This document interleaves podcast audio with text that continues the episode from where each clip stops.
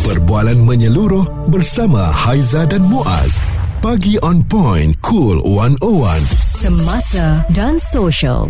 Kali ini kita akan membawakan uh, perbincangan bersama ini mengenai pekerja asing. Uh, sebab kita semua sedia maklum lah kalau di kawasan perumahan setengah kawasan perumahan tu bila kita tengok kejiranan kita bukan lagi orang tempatan uh, warga asing ataupun pekerja asing Ya. yang telah pun diberikan apa tempat di situ oleh kerana majikan menyewa rumah tersebut. Um, tak ada masalah kalau tidak mengganggu ketenteraman awam tapi kalau ianya dah terlampau banyak sangat uh, let's say satu rumah flat tu ada dua tiga pintu um, rumah itu telah pun diberikan kepada pekerja asing yang mana yeah. uh, telah disewa oleh majikan daripada orang tuan rumah tu lah mm-hmm. jadi tuan rumah ni nak tak nak pun dibagilah sewa kepada majikan tersebut kerana difahamkan mereka ni sanggup membayar dengan um, apa harga yang lebih tinggi Yelah sebab dia ramai-ramai Kalau dia sewa seribu Kumpul-kumpul Baru hmm. berapa seorang keluar kan Dan ini juga pernah dikongsikan Menerusi Harian Metro eh. Seorang lelaki dia terkejut Apabila mendapati rumah Kenalannya di Puchong Selangor Yang dibiarkan kosong selama 10 tahun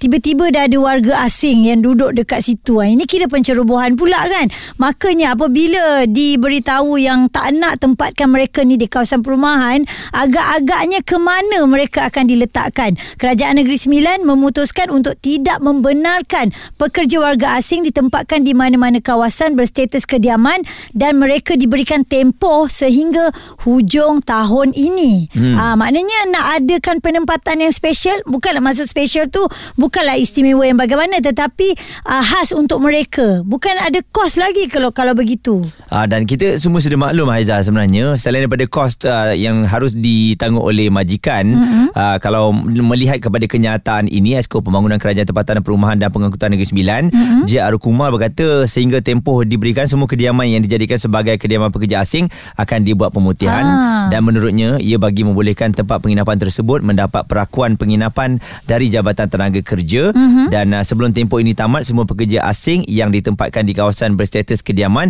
perlu dipindahkan terlebih dahulu ke kawasan komersial ataupun pusat penempatan pekerja asing Ya. atau Centralized Labour Quarter CLQ. Okey, sebab bila dikata uh, centralized tu maknanya biarlah mereka ni sebab mereka kan statusnya bekerja kan. Jadi dia berada di kawasan uh, perniagaan lah. Ah. Tempat yang untuk orang yang bekerja lah kat situ Mm-mm. macam quarters dia. Bukan kawasan perumahan. Sebab bila perumahan ni orang tak selesa. Kadang-kadang perasan tak taman permainan anak-anak tu dah jadi macam mana? Ya dan Ah. jadi uh, kawasan untuk lepak ya dan hmm. uh, saya lihat juga menerusi portal uh, Jabatan Tenaga Kerja Semenanjung Malaysia Kementerian Sumber Manusia rupa-rupanya untuk um, semua majikan ini apabila nak menyewa rumah hmm. mereka harus mendapat perakuan penginapan dari Jabatan Tenaga Kerja ataupun Ah. JTK. Uh, kalau tak ada Ni untuk kalau, dia letak pekerja tu untuk kan? letak pekerja Mm-mm. di rumah sewa tersebut. Kalau tak ada mereka ni boleh disabitkan uh, kesalahan dan juga dikenakan uh, denda sehingga RM50,000 dan juga penjara satu tahun. Ah, anda kena faham itu atas uh, kapasiti dia pekerja, okey? Responsif menyeluruh tentang isu semasa dan sosial. Pagi on point bersama Haiza dan Muaz. Di Cool 101. Selarangan warga asing tinggal di kawasan perumahan. Tak orang tak kita. Inilah yang kita nak cakap ni eh. Kalau kita keluar kawasan perumahan kita, kita tengok ini kita duduk kat mana ni? Tengok semuanya warga asing tak tahu datang dari mana. Rupanya majikan dia sewa kat kawasan situ untuk pekerja mereka duduk di situ. Tetapi Negeri Sembilan, Kerajaan Negeri Sembilan tidak membenarkan ini ya dan dia bagi tempoh sehingga hujung tahun ini sahaja. Alright dan hmm. uh, saya lihat ada satu kenyataan dari wakil pusat uh, pilihan pengguna Malaysia Cik Tarmizi Anwar yang tidak bersetuju dengan keadaan ini katanya akan mewujudkan ketegangan sosial. Jadi mungkin uh, Cik Tarmizi boleh uh, kongsikan dengan kita tidak setuju ketegangan sosial yang bagaimana sebab kalau kita lihat kalau tak ada warga asing duduk di kawasan perumahan tersebut uh, ianya lebih baik. tersebut. Baik, saya nak kongsikan satu peristiwa yang berlaku dekat Pulau Pinang eh kalau kita tengok. Uh, baru ni uh, kerajaan Pulau Pinang juga cuba untuk uh, membuat satu tempat lah iaitu transit penginapan berpusat ataupun hmm. dalam bahasa Inggeris dia centralized accommodation transit. Uh, yang yang mereka nak kumpulkan almost similar sebenarnya dia sama saja macam quarters buruh berpusat atau mm-hmm. labor quarters yang ingin dibuat di Negeri Sembilan. CLQ Dan ni, bukan, mm-mm. Betul, betul. Dan sebenarnya bukan hanya di Negeri Sembilan. Kita tengok ada juga di Selangor dan Kedah yang cuba yang dah lakukan inisiatif tersebut lah. Uh, cuma saya nak kongsikan sikit peristiwa di Pulau Pinang kita boleh lihat bagaimana ada banyak bantahan uh, daripada orang ramai uh, kalau kita tengok di uh, di Teluk Kumbar Penang eh.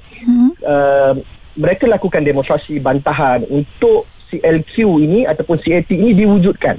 Baik dekat sini kita nak bagi tahu kalau kita wujudkan CAT pun atau kita wujudkan CLQ isu berkenaan dengan uh, kete, uh, isu berkenaan dengan persepsi terhadap foreign workers ataupun uh, migrant workers ni takkan takkan selesai. Hmm. Sebab bila kita letak dia diasingkan dengan masyarakat kita dan tidak ada sebarang integrasi yang dilakukan, kita punya persepsi, kita punya jangkaan yang tidak baik terhadap migrant workers ni terus terus melambung dan terus meningkat. Ini kerisauan saya sebenarnya kenapa saya kata bila kita asingkan mereka ini dia tidak membantu ataupun menyelesaikan masalah. Kita kena ada uh, integrasi di antara uh, local community ataupun penduduk setempat dan juga migrant workers lah. Hmm, tapi kan kalau maknanya mm-hmm. kita akan lihat ini ada satu kampung yang untuk diorang ni eh kalau nak diadakan ni tapi kalau dia diletakkan di zon komersial kawasan perindustrian kawasan memang untuk ialah pekerja-pekerja pun nampak tak manis ke begitu Cik Tamizi Okey baik. Uh, itu yang saya sebut sebenarnya. Bila kita uh, dia beginilah. Niat dia baik sebenarnya untuk kita centralizekan pekerja ni eh untuk kita uh, Mudahkan lah. kon- Ha-ha. mudahkan nampaknya begitulah. Betul niatnya baik. Tapi kadang-kadang dalam niat kita yang baik ni dia tidak menyelesaikan masalah. Kenapa saya kata begitu? Kerana persepsi kita terhadap pekerja asing ni tidak diselesaikan. Ya. Eh, pekerja asing ni punya persepsi uh, kita kena faham eh uh, bukan hanya migrant workers ni uh, datang di Malaysia. Orang Malaysia juga. Hmm. Setuju? Eh, ada juga.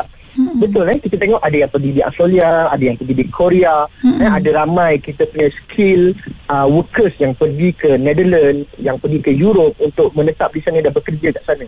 Dan bayangkan kalau uh, mereka ini pergi ke sana dan mereka mendapat persepsi yang sama seperti mana migrant workers kita uh, migrant workers ataupun situasi yang berada di Malaysia.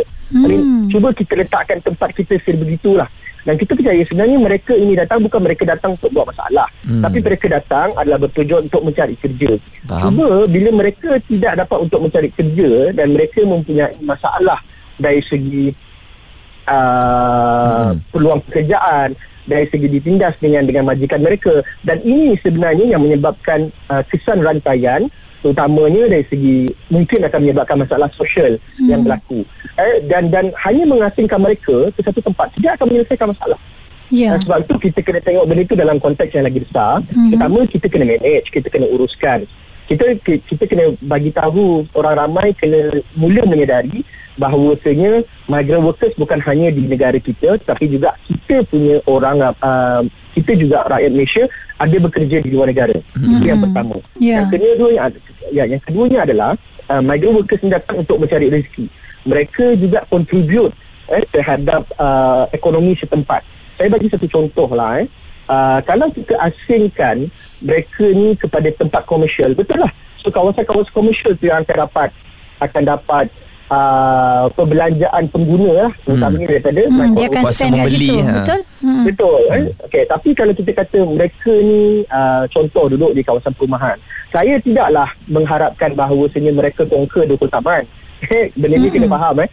So, tapi kalau kita ada proses yang lebih baik, integrasi proses ataupun uh, dasar mengintegrasi di antara pekerja tempatan, eh, uh, local communities dan juga migrant workers, sebenarnya mereka ini akan uh, memberi sebagai contoh lah. Mereka ada gaji. Okay? Mereka akan pergi ke uh, kedai uh, Mak Cik Sirah untuk beli goreng pisang sebagai contoh. Faham? Ah, eh? okay, mereka akan kat situ. So Mak Cik Sirah pula, dia ada duit yang dia dapat daripada migrant workers tu. Eh, dia beli tu, dia akan spend pada keluarga dia pula. dia So, kita berpusing lah kan ha. Dia, dia berpusing. Dia ada, ada kitaran ekonomi yang berlaku dekat situ. Suara serta informasi semasa dan sosial bersama Haiza dan Muaz. Pagi on point. Cool 101. Kalau kita tengok di kawasan perumahan mungkin ada di setengah uh, rumah tu memang ada uh, warga asing ya hmm. yang duduk di situ oleh kerana majikannya telah pun menyewa rumah tersebut dengan cara yang sah dan pekerja asing yang bekerja di Malaysia itu pun sah.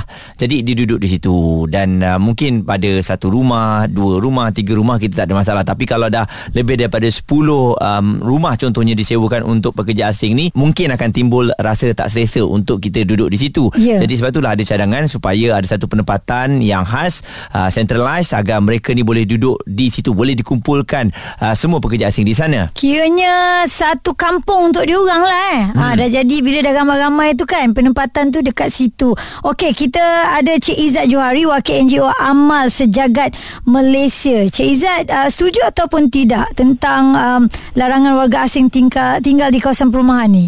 Okey, untuk pertama kali dengar uh, larangan tu memang uh, saya pandangan peribadinya bersetujulah. Okey. Kerana uh, pertama sekali kita kena lihat uh, setiap sektor-sektor uh, pekerjaan yang mereka datang ke Malaysia ni kebanyakannya jika kita lihat uh, untuk warga Malaysia sendiri selalunya ada asrama. Hmm. Jadi Betul. kalau kita kalau kita ambil kira daripada segi faktor asrama-asrama yang untuk diduduki oleh pekerja-pekerja warga ataupun rakyat Malaysia sendiri maknanya perkara itu wajar dan ada berlaku pun sebelum ini. Tetapi uh, sejak kebelakangan inilah kita ambil lebih kurang dalam 5 ke 10 tahun yang lepas kita nampak uh, trend untuk warga asing ini dah mula tidak berada di asrama. Uh, mereka majikan-majikan mereka ataupun uh, saya ada maklumat bahawa mereka terpaksa mencari kediaman mereka sendiri. Mm-hmm. Uh, mereka terpaksa uh, ber, apa kita panggil uh, tong-tong lah mm. untuk uh, mencari rumah dan uh, duduk beramai-ramai. Yang sebab itu kita dengar kebelakangan ini uh, ada yang satu rumah sampai 20 orang. Ya. 20 orang. Ada juga yang kita dengar apa? Yang masuk pakai masuk je rumah tu orang dah lama tak duduk dia masuk je. Ah yang tu itu agak mengejutkan lah. Betul. Uh, Itu dah menceroboh. Uh-uh. Yes, uh, kalau saya ambil kira uh, contoh yang berlaku tu sebenarnya itu yang viral. Hmm. Uh, yang tidak viral ni kebanyakannya contoh di di area Bukit Beruntung, hmm. Bukit Sentosa. Uh, ini antara yang rasanya satu Malaysia dah tahu dah kawasan uh, kediaman orang awam yang tidak dapat dimajukan tetapi akhirnya terbengkalai dan Ah. juga ada yang terbiar. Bukan terbengkalai lagi eh, di tahap terbiar. Hmm. Maknanya uh, warga asing boleh sesuka hati duduk di mana-mana rumah yang mereka nak. Yep. Ya. Uh, mereka mereka uruskan sendiri. Tapi uh, berbalik pada to, apa isu ataupun uh, objektif kita tu memang kita, uh, saya sarankanlah uh, kuat kuasakan kembali. Maknanya uh, kena ada asrama uh, yang tertentu yang Hmm. yang khas untuk warga asing.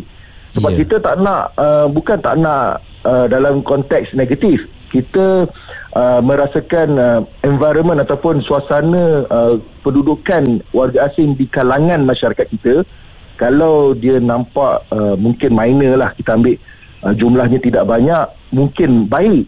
Tak ada masalah. Betul. tetapi uh, sekarang ini dah jadi trend. Bila kita masukkan trend ni maknanya dah jadi satu target iaitu uh, majikan-majikan mencari rumah-rumah sewa yang alasan mereka ah, ni pun saya ada nak kongsi juga maklumat Mm-mm. alasannya majikan ni gunakan nama pekerja-pekerja tempatan Ah, ya. Okey. jadi uh, saya nak bagi tahu kepada PBT-PBT yang ada kena siasat sebetul-betulnya kerana ada juga di kalangan tuan rumah yang dia menyewa untuk rakyat tempatan. Mm-mm. Tapi akhirnya yang duduk tu adalah warga asing. Ya. Dan, Dan dan uh, dia punya clue dia, uh, saya bagi juga tips ni. Saya Ha. bagi ni.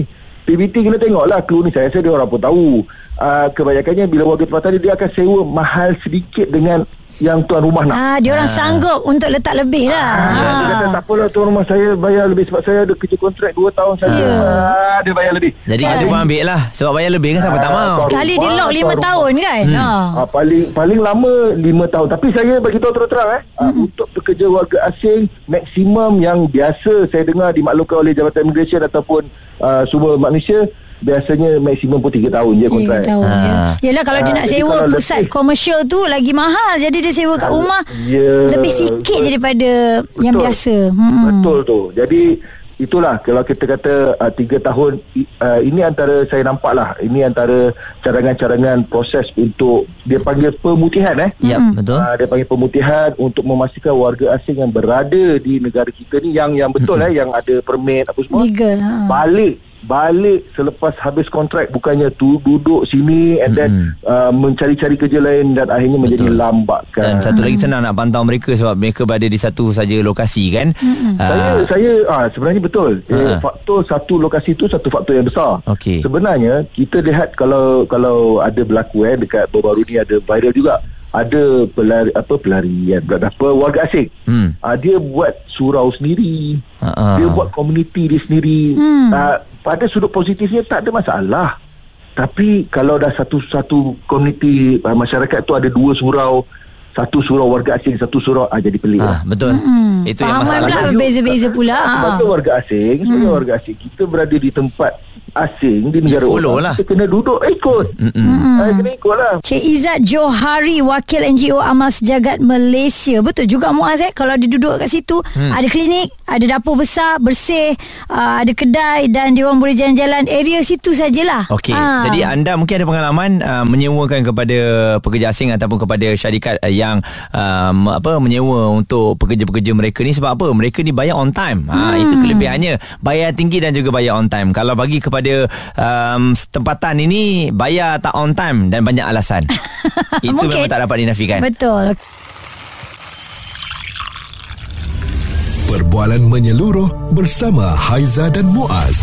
Pagi on point, cool 101. Semasa dan social.